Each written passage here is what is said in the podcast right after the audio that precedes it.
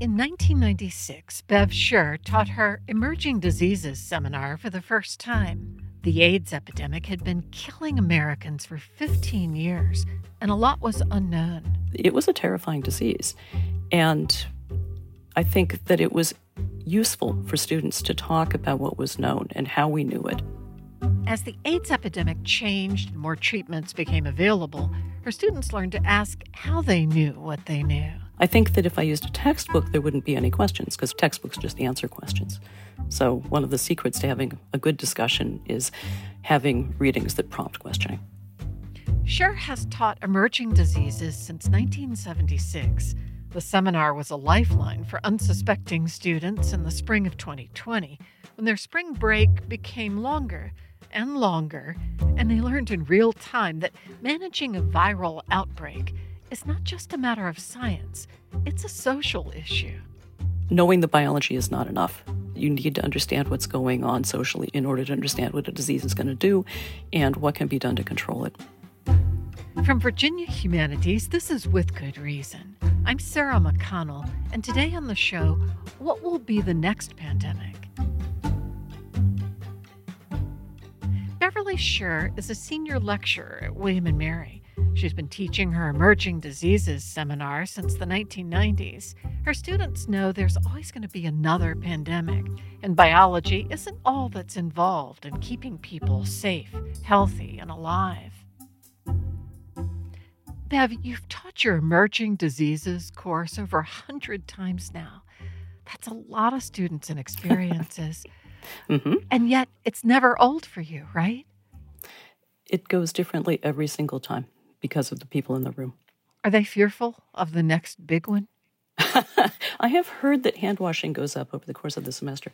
Yes, we are all worried about the next big one.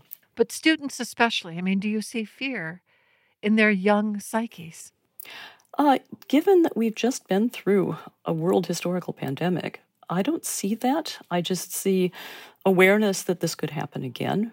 And, the sort of, grim determination to keep going, I guess, is the way I would see it. What was the last big one comparable to the pandemic? That would be the 1918 flu, and that was actually worse than the COVID-19 pandemic. So in about 18 months, it killed about 50 million people around the world, and so far COVID-19 is estimated to have killed about 20 million people, and the world population is much bigger. So it could have been worse. Let that comfort you, right? Why do you think that flu was worse? One of the things that we know is that the virus was intrinsically very severe. It caused severe illness, and it's worse than the standard flu virus. That's pretty well understood now. Another issue, of course, was the kinds of places it ended up. So malnutrition makes people more likely to die, for example. The social determinants of health were things that were problems even back then. I'll never forget something I read. It talked about it hitting young adults the most. Yes, it did. And a father or a mother mm-hmm. would come home from work feeling lousy and mm-hmm. be dead by the next morning. Yes. Yeah, there's a story of someone feeling sick getting on the trolley car, and they were dead 45 minutes later. These rapid deaths did happen, but many people died of bacterial pneumonia secondary to the flu infection. But you're right that it disproportionately affected young adults. And we think we have a better understanding of that now, we being the infectious diseases community. It looks as though older people had been exposed to a related virus before the younger generation was born. So the younger generation didn't have previous immunity, and some older people did. And that made a difference in the virulence of the virus. How strange is it that conversely, COVID seemed to attack the old, not the young, so much? What they say is if you've seen one pandemic, you've seen one pandemic.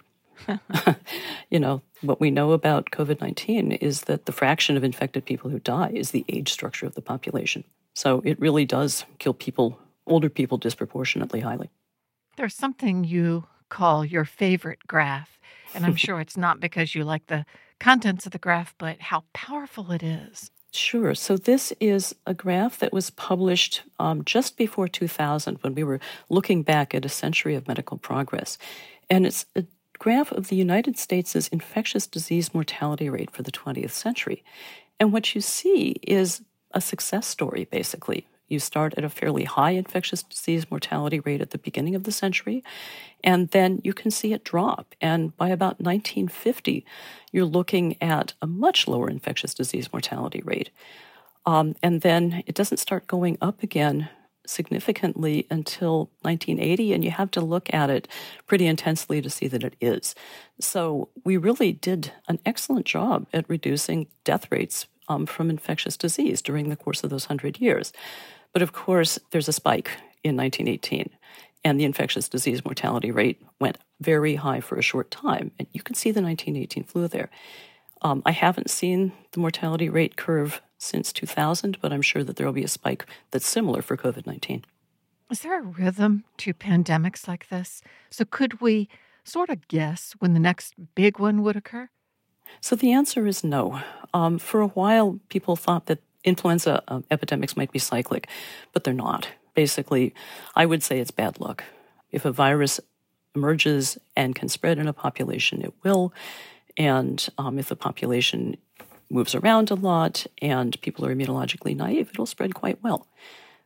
Influenza is actually one of the viruses that we worry about for pandemics because we've seen multiple flu pandemics since 1918, none of the same magnitude as the 1918 flu, though. We had one in 2009, started, as far as we know, in Mexico and spread around the world.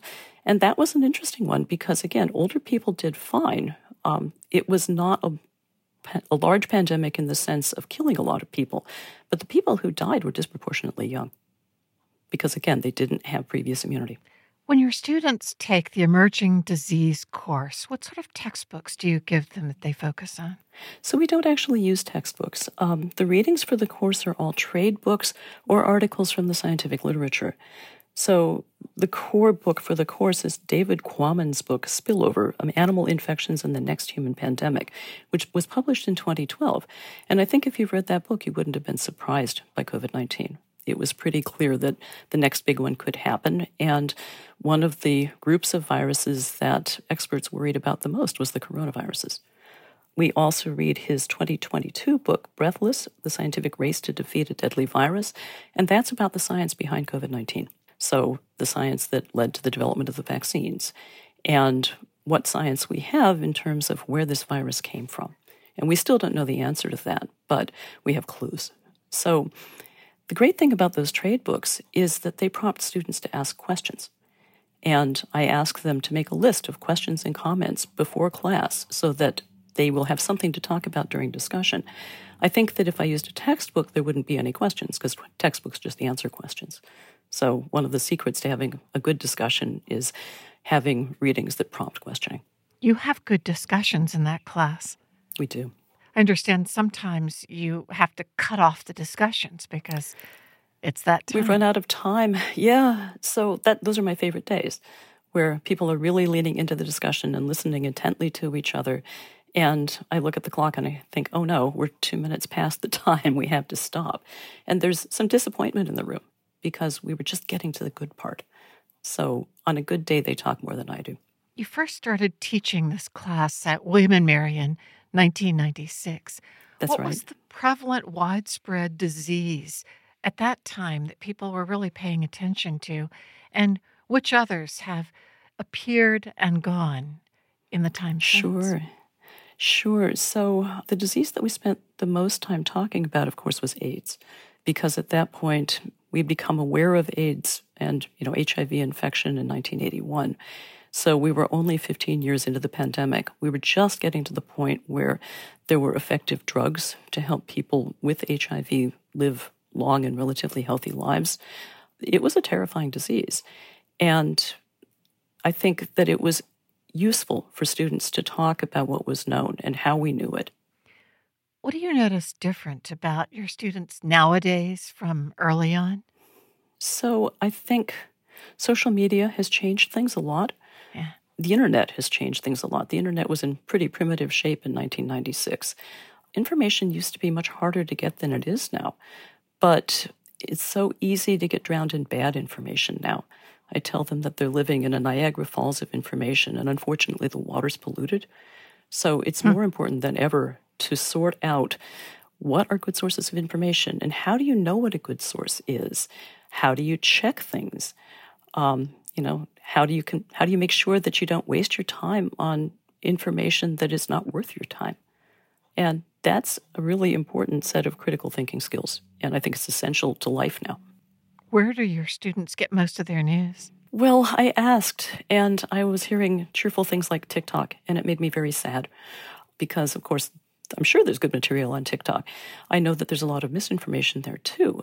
So over the course of the semester, we actually talk about the news, and I steer them to the free subscriptions to the Washington Post and the New York Times and the Wall Street Journal that are offered through our library here on campus. I steer them towards things like NPR, because having professional journalists who check their work, curate your information for you, is a big step ahead. You don't have to go do that yourself. You know, they read a wide variety of things, but I think over the course of the semester, they become more discriminating users of news. I hope so, anyway. You're giving them a global perspective on the spread of disease. Using the HIV epidemic as an example, how do you get them to think globally?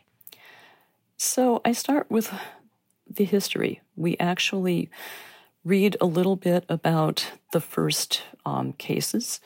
Lori Garrett's book is actually very helpful for that. What is that? So it's The Coming Plague. It was this giant bestseller for a really long time. What I love about that book is that in her coverage of various outbreaks, she sticks with what was known at the time, so it hasn't gotten dated. And her coverage of the early years of HIV is priceless. Talks about what we thought about the science and talks about the political things that influenced what happened in this country. We watch the documentary How to Survive a Plague, which uses archival footage mostly from ACT UP, and it's about activism around the HIV drugs, which helped speed their development as the activist community started working with the pharmaceutical companies and with the NIH to design clinical trials and get the drugs tested. Then we pivot to a book about AIDS in Africa. So it's Helen Epstein's book, The Invisible Cure. And it talks about why HIV in Africa looks different than it does in the U.S. When we first realized that HIV was primarily a heterosexual epidemic in Africa, people were very surprised because that wasn't the pattern that we were seeing in Europe and the United States. So Right. we talk about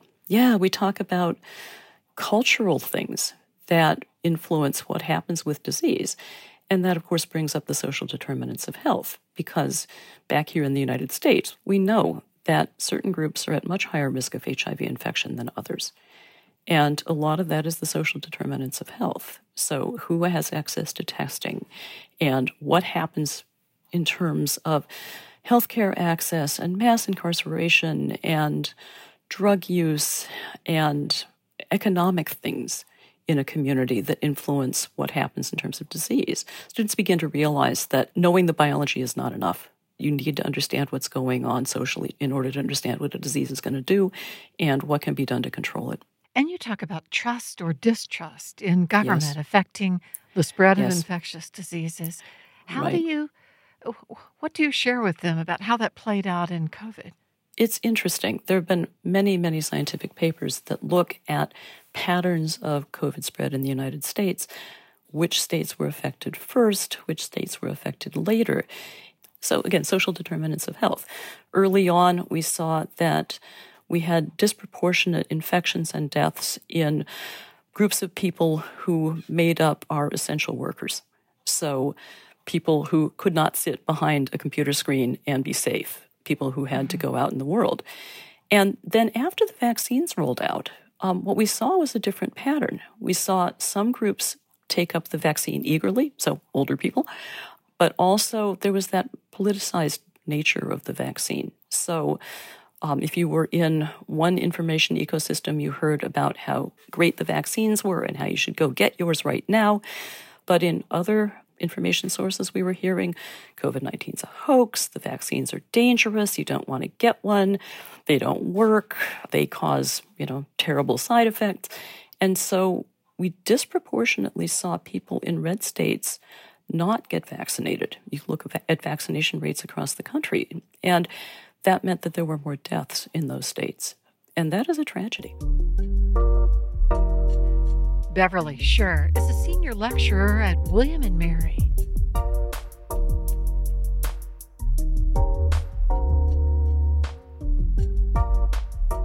Lyme disease is the world's most common tick-borne disease to spread from animals to humans, but the test result to find out if you have Lyme takes weeks. Brandon Jutras and his team want to cut that time to just hours. They have $1 million grant from the Department of Defense to develop a rapid at-home test for acute Lyme disease. The method? Urine. Brandon Jutras is a biochemistry professor at Virginia Tech. Brandon, it would be so terrific to have a rapid home test for Lyme disease. Right now, it takes weeks, right, to get results? Yeah, absolutely. So basically, if you think that you have Lyme disease, you go and see your primary care physician, and they'll basically tell you to come back in 3 to 4 weeks so that they can test your blood for a response to the bacterial infection that causes Lyme disease. And so that kind of test has multiple problems. Of course, the length of time that it takes is considerable. 3 to 4 weeks is a key kind of window where you'll want to be getting the proper therapy and treatment. It also relies on the patient's immune response. And so if you have a patient that's immunocompromised, they may not develop the proper response in order to detect that infection. And then another aspect that's quite challenging is the test itself. It's a flawed test in many ways, and it's difficult to interpret. But yes, we're really kind of hopeful that our rapid test, which should be able to work within hours of kind of the initial infection, should really be a game changer for patients and for physicians. Have you ever gotten a tick and wanted the doctor to give you the doxycycline you need to get just to make sure you didn't get Lyme disease? Myself, no, but I know that there are many folks that have. So that type of therapy is considered prophylactic. And so you have no confirmed diagnosis, but based on the circumstances, it is possible. You know, years ago, my young daughter was rolling around in the grass and playing with a dog on a farm just outside Connecticut, where at the time, Lyme disease was sort of ground zero in America. And as we drove back home from Connecticut to Charlottesville, to my horror, I saw she was covered in these tiny deer ticks. So I started taking them off her, and I worried about it. So I went to a doctor who said, you know what, the test to see if she develops Lyme disease would be so long. I'm just going to give you doxycycline. And I was so eternally grateful to that doctor. Yeah, you know, that is something that can be done, and especially given the epidemiology of that particular case, the fact that you were coming from Connecticut, where Lyme was originally discovered here in the United States. It comes from the name Lyme, Connecticut. And so, yes, the deer tick populations there are horrendous. And then, importantly, the percentage of ticks in that area that are carrying the bacteria that actually causes Lyme disease is quite high, up to 60 to 70%. So relatives of ours who live on a farm there where she was rolling in the grass had Lyme disease many times over. And one of them, I remember an elderly relative, had complained of severe back pain over a course of weeks. And then they found out that it was from Lyme disease. And it was the beginning of me learning that Lyme disease manifests differently and in different organs in different ways in lots of different people, right? Yeah, absolutely. Yeah, so in the United States, a very kind of common complication from Lyme disease after, you know, you've had kind of a prolonged infection is something known as Lyme arthritis. And so that's the inflammation and the swelling of one or more large joints. So that's the most common. And that typically kind of presents in the knee. But there are other articulating surfaces that can be impacted. Most often, folks just don't feel great. Then certainly you can go on to have some of those later stage complications. And we're seeing a little bit more of Lyme carditis now. And so it's basically a disease that affects the heart and results of inflammation and tissue destruction of the heart muscle that can ultimately be fatal. I read that about 14% of the world's population either has Lyme disease or has previously had it at one time. That's astounding to me. And it also suggests that this isn't just the U.S. No, certainly not. And so there are some issues associated with some of the statistics simply because the diagnostic tests that we currently have available are so poor. And so a lot of them are estimations, and some of them even come from insurance claims. And so the true number of cases, you know, throughout the world is not really well known, again, because the diagnostic tests are so poor. Let's say you have a tick that carries Lyme disease and it's latched onto your skin. How long would it need to be there for you to possibly become infected with Lyme? And what's the chance you'll become infected if you leave it? Might a tick infected with Lyme not give you Lyme? That's a great question, Sarah. And so there's several kind of things there. First of all, the bacteria that causes Lyme disease lives in the gut, the midgut of the tick. And so when the tick starts to feed, they basically attach and start to kind of consume a blood meal. The bacterium needs to go from that midgut and needs to move up the salivary glands and ultimately be kind of transmitted through the saliva of the tick. And that's quite a journey. And so we have several different experiments that have been performed over the years on different types of animal systems. And so the quickest estimates are that it takes about 12 hours. It's more likely that it takes a little bit closer to 18 or 20 hours. And so that's kind of the transmission timeline. You know, so one of the things that I always tell folks is that, you know, if you do find a tick and it's attached, don't panic. Just remove it promptly and properly.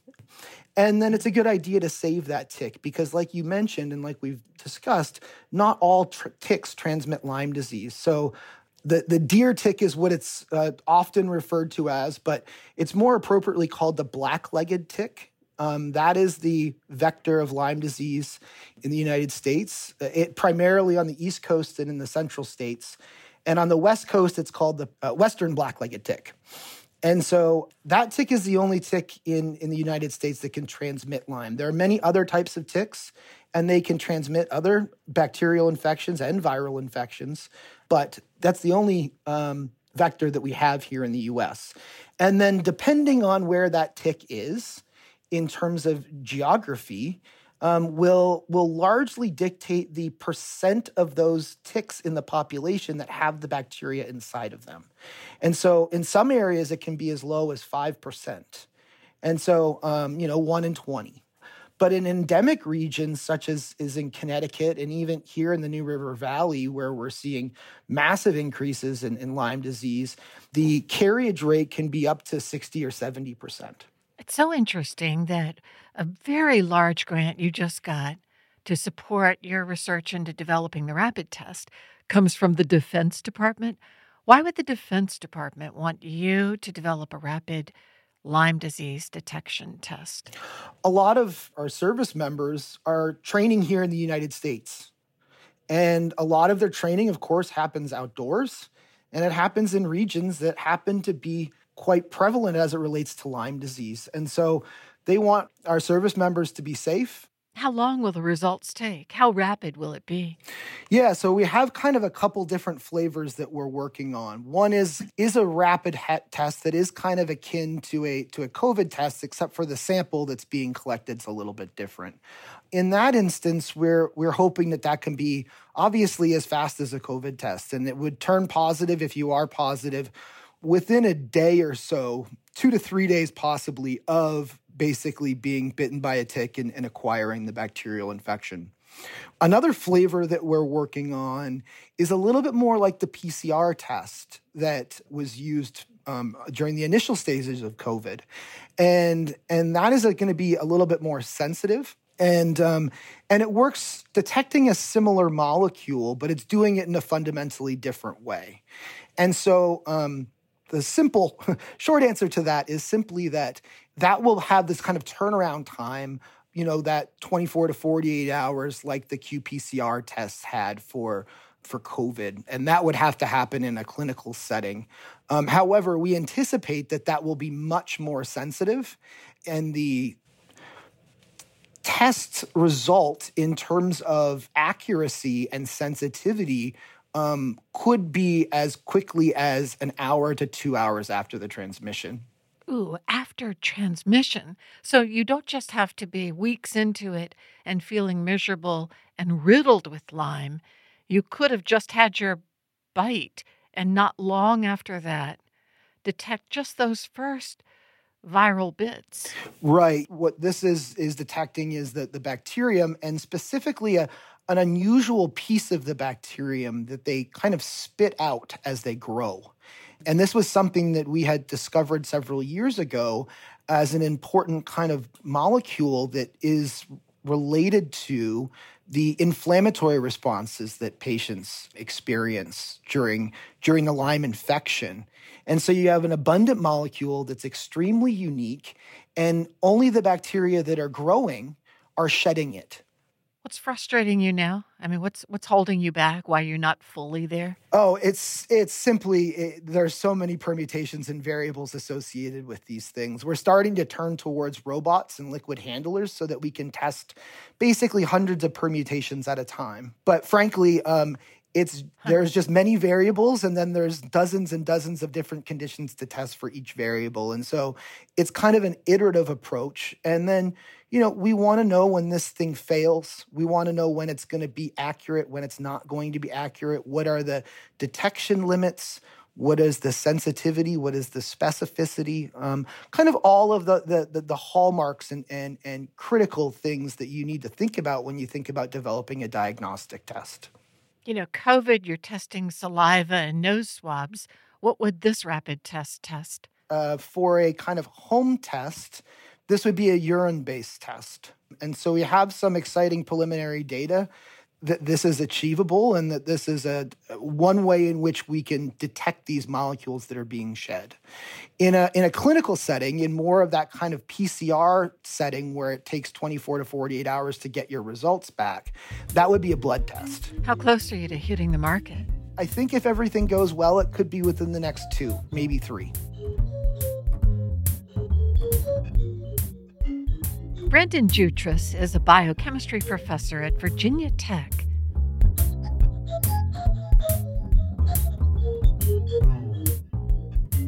This is With Good Reason. We'll be right back.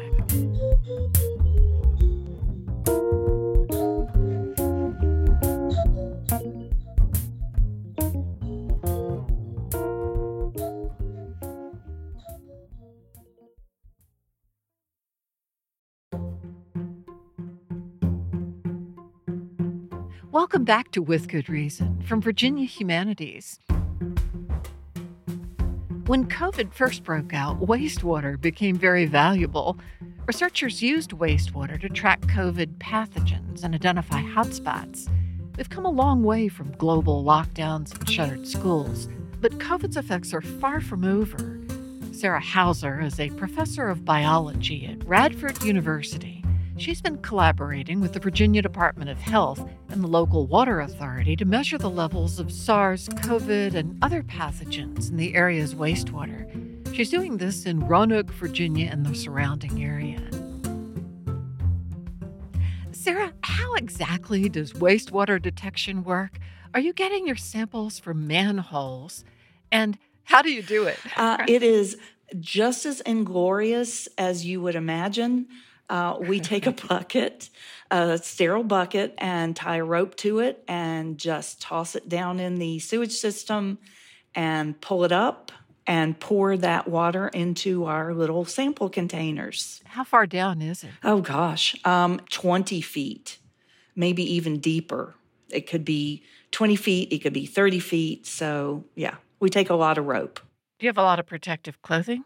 We do. I have several research students, and these were Radford University Carilion students that would help me with the project. And yes, we would wear proper PPE to do our collections. Are you finding anything interesting to you?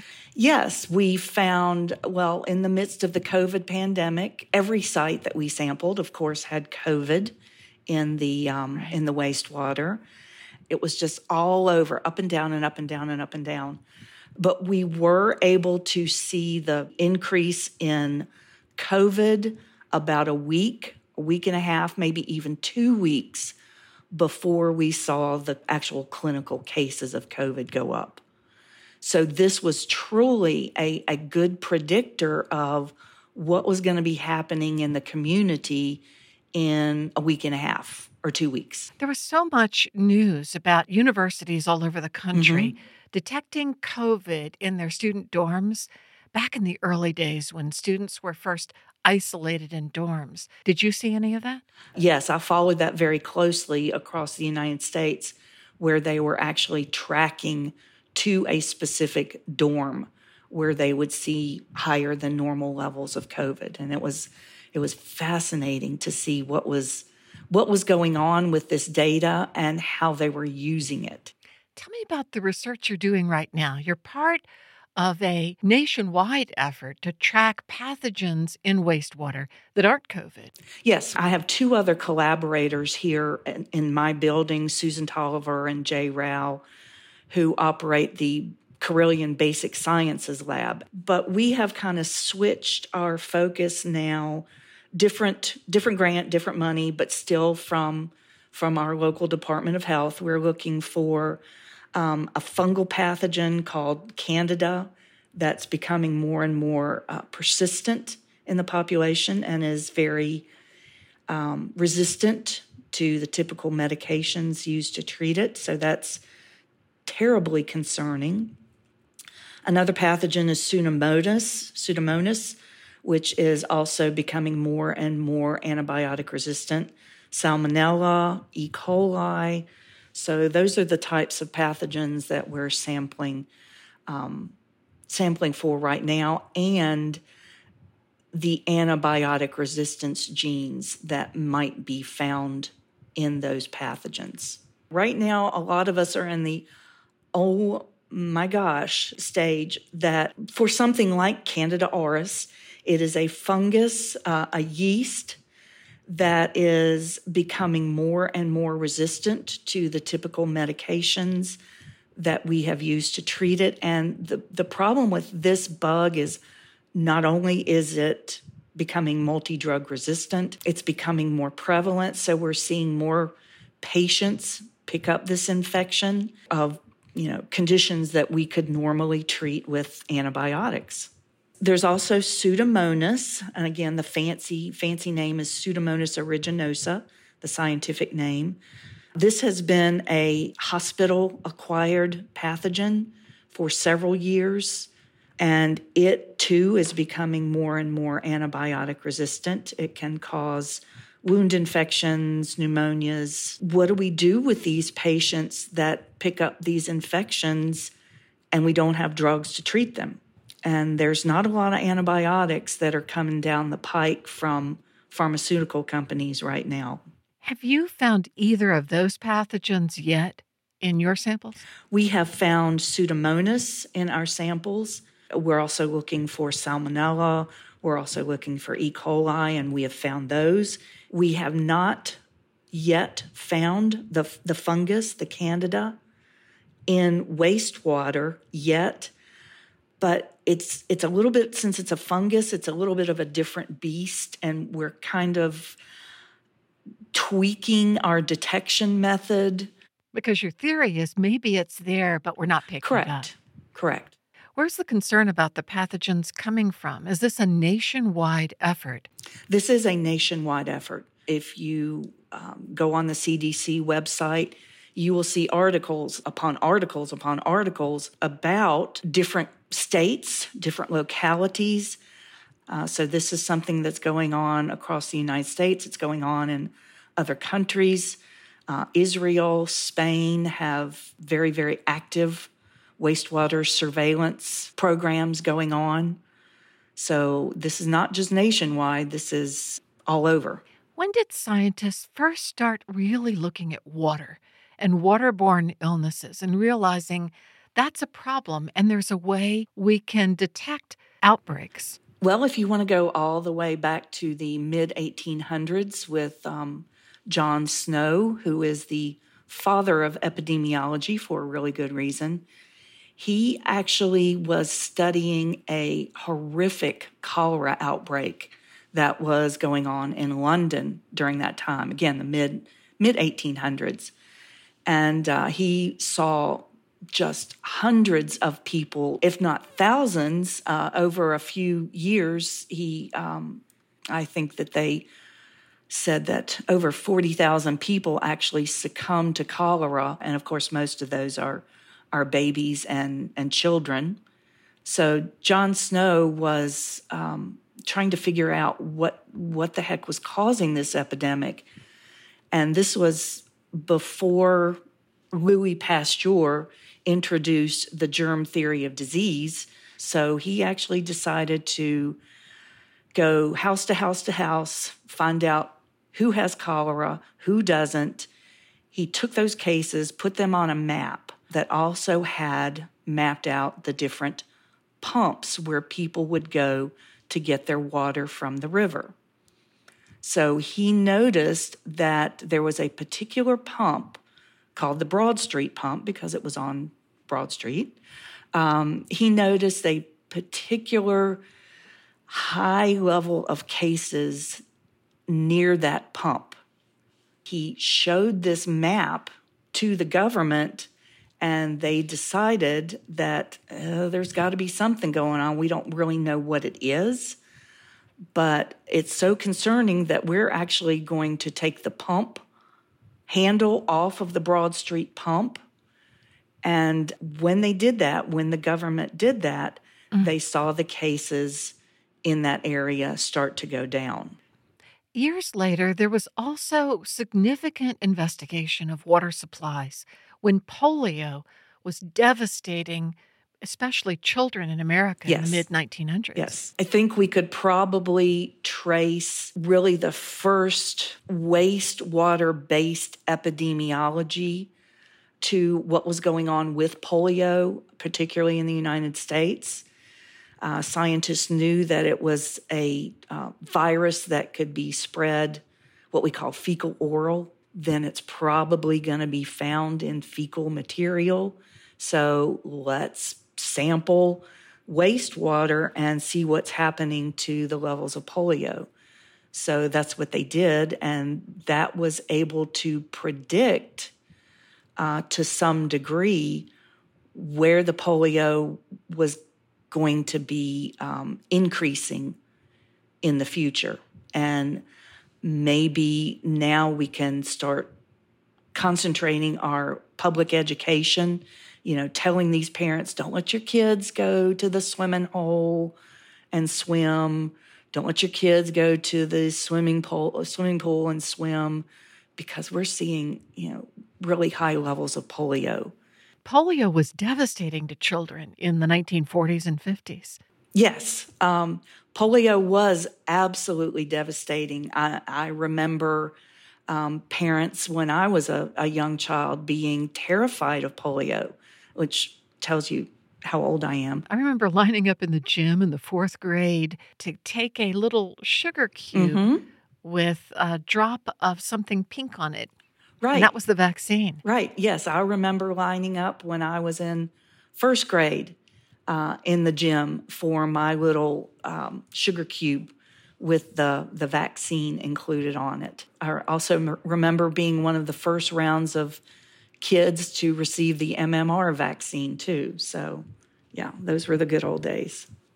You and your undergraduate students recently did an experiment to see if there were spikes in COVID after the holidays. What did you find? Yes, I've had 6, 7, 8 young ladies who have worked with me on this project over the past 3 years. I looked at the level of COVID in our wastewater samples right at about Thanksgiving. I looked at levels of COVID about a week or 2 weeks after Thanksgiving, of course, after everybody had gathered together and infected each other and everybody else. So I looked at levels of COVID in the wastewater about 2 weeks after Thanksgiving and sure enough, it spiked.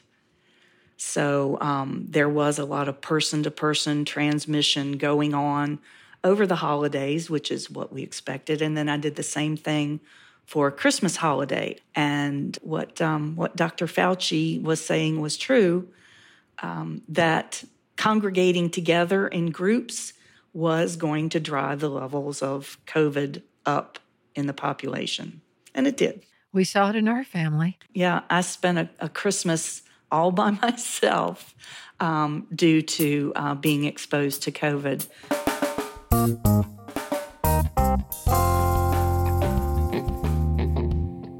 Sarah Hauser is a professor of biology at Radford University.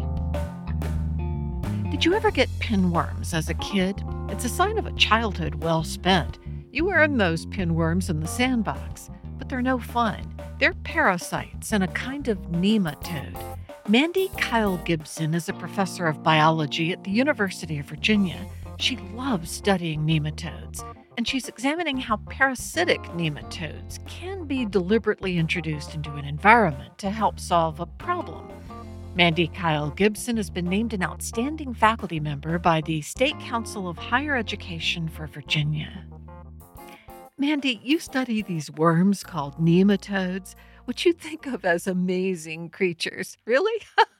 Yeah, I think they're amazing. They have this incredible variety of ways that they interact with the world, right? You could find them infecting our blood or our lymphatic system or our tissues, but you could also find them infecting a root of a plant or infecting a leaf or a stem or living in soil or living in permafrost or living inside of an insect or a whale gut or at the bottom of the ocean. So it's just incredible ecological variety that's actually quite rare to see so many strategies captured in a single group, a single phylum, that at least at first glance morphologically, they all look almost sort of at first glance exactly the same. I'm a disease biologist and I study evolution, and they're amazing sort of from both those perspectives. What do you mean evolution? Why would nematodes help you with that? It's a very fast process. Populations change very rapidly. But if you want to study it, right, you need to have time on your hands. Right? And if you're studying, say, evolution of something like humans or elephants that are very long-lived, it can take a long time to see those changes. But something like nematodes, there are many species of nematodes that have very short, what we call generation time. So a nematode can be born on day one and be making babies by day four. I can study 10 or 20 or 30 or 40 or 50 generations of these nematodes. So what are nematodes? I mean, are they parasites or are they viral or are they just worm vehicles for parasites? Okay, so the nematodes they're roundworms is what we call them. It's a phylum, so that means it's a very large group of many species. Some of those are parasites. So some of them either infect animals, whether they be vertebrates, like many, many humans, or they might infect insects, or many of them also infect plants. There's also free-living ones, right, so that live out in the world doing their own thing, not living inside of another organism, causing it harm. And those themselves can have parasites, of course. Everything can have parasites. So do we have nematodes in us? You may or may not at any given point in time. I'll leave that to you to sort of figure that out with your doctor. As maybe the group of listeners, the nematode they might be most familiar with having personally experienced might be pinworms. So kids will get pinworms, like from sandboxes. But in general, in the U.S., there's not an enormous amount of nematode infection that humans are getting. Most of the major nematode parasites you'll find in sort of other parts of the world that might have a lot of, these are typically diseases of poverty. Help me understand what you're trying to study now. You are looking at nematodes in the context of how can you help plant growth, crops, farmers, that kind of thing. What's your mission? Yeah, so that's one of the things that we do in my lab. We study a nematode. They're called the root knot nematodes, or Meloidogyne is the genus name. So these are one of the most problematic parasites of crop plants globally. So in general, nematodes cause hundreds of billions of dollars in lost crop yield annually. And this is the most, Meloidogyne is considered the most devastating of those crop parasites. One of the questions we ask in our lab is generally, what can we, learning more about these nematodes, help with how to manage them, but we also actually study bacteria that infect these nematodes as a means of potentially of controlling them. Oh, that's interesting. The idea that maybe we would introduce certain bacteria and solve a problem. Yeah, exactly. It's a very common practice. In general, it's called biological control. So it's instead of using a chemical control like a pesticide or a fungicide, you use a biological control. It's very commonly used. It's very effective, largely in agriculture, but also in management of invasive species. Can't that sort of thing also get out of control? Can't conceivably it also become the Wuhan ground zero for COVID lab release, right? No, certainly. Yeah, of course. I mean, these things have happened with biological control, particularly, I would say, decades ago when folks first started practicing biological control. There were some perhaps mistakes that were made. But frankly, those have gotten a lot more airtime than all the success stories. So everyone I get this question all the time. Everyone learns about biological control, and they learn about sort of how they introduced cane toads to Australia to control an insect crop pest, and then now the cane toads have taken over Australia, and our native mammals eat it and die because they're toxic. And so folks have these sort of apocalyptic ideas in their mind about what biological control is. But in fact, there's an enormous number of success stories. It's incredibly common. It's also increasingly implemented very thoughtfully and safely. One of the most common is parasitoid wasps. So they're wasps that lay their eggs inside of insects that live on our crops and that attack our crops. And so then the little egg develops inside the insect and basically eats it from the inside out and does a great job of reducing our pest population. So it's very common. When you're doing this very specific work with nematodes in a number of different fronts with nematodes in your lab, are you sometimes also picturing a particular crop and industry that you're trying to help out eventually? Yeah, so the hypothesis is a really old one, and it is that disease does not spread as readily in populations where hosts are distantly related to one another, right? And so I'm thinking of hosts of the same species. So we're not talking about species diversity. We're talking about actually diversity within a population. And so you can think of this as you might have populations where everybody's in the same family, so they're really closely related, and populations where individuals are all from different families. They're all really distantly related. And we'd expect disease to spread. The hypothesis would predict that disease would spread much more readily in those populations that are sort of all close families. That an infection or a parasite or pathogen has some sort of specificity so that they can infect everyone equally, and they might infect individuals of a particular type, right, that share a particular set of genes more readily than individuals that are genetically distinct, that have a different set of genes. So that's sort of the assumption there. So if you put them into a group where hosts are genetically distinct from one another, they're going to do well on some hosts but not others, right? So you sort of stymie the transmission of the disease. Are you making that happen in the lab? Are you seeing that increasing the diversity of hosts, whether plants or bacteria, is dramatically reducing spread of disease? So we actually tested this in a slightly different way. So lots of folks have tested that experimentally, which is what you're describing, right? So they've set up populations of hosts, some of them very closely related, some of them very distantly related, and they've let disease go through, and they've measured sort of the burden of disease in those populations. And those experiments have been run for a long time. I think the first experiments in agriculture started maybe in the 60s or 70s. So we've been doing this for a long time. So what actually folks in my lab did, I did this with an undergraduate, Anna Wynn, who graduated a few years ago and is now in dental school. We actually did a quantitative synthesis of all that prior work, right? So we took all these different studies that have tested this. We extracted the data or their results, and then we obtained sort of what is the general effect across all these different studies where you've tested the effect of diversity on disease in populations of mice and populations of crustaceans and populations of plants like goldenrod and populations of bacteria. And you've done it across all these different conditions.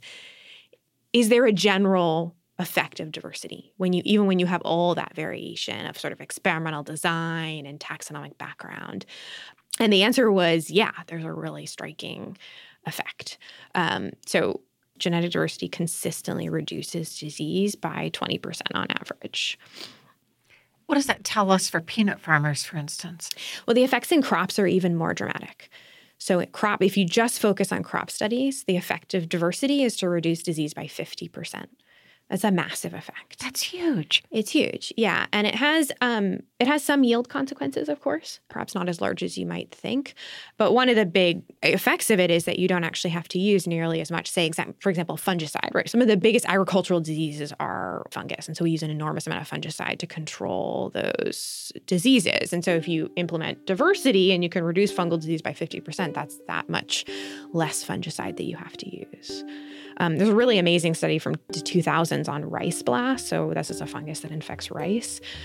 Introducing genetic diversity, and I'm talking about using, instead of just using one cultivar of rice, so it'd be a monoculture, you use two cultivars in a field. That reduced rice blast disease by 75 to 95%. Oh my gosh. Which is massive, right? Yeah. It's an amazing potential tool.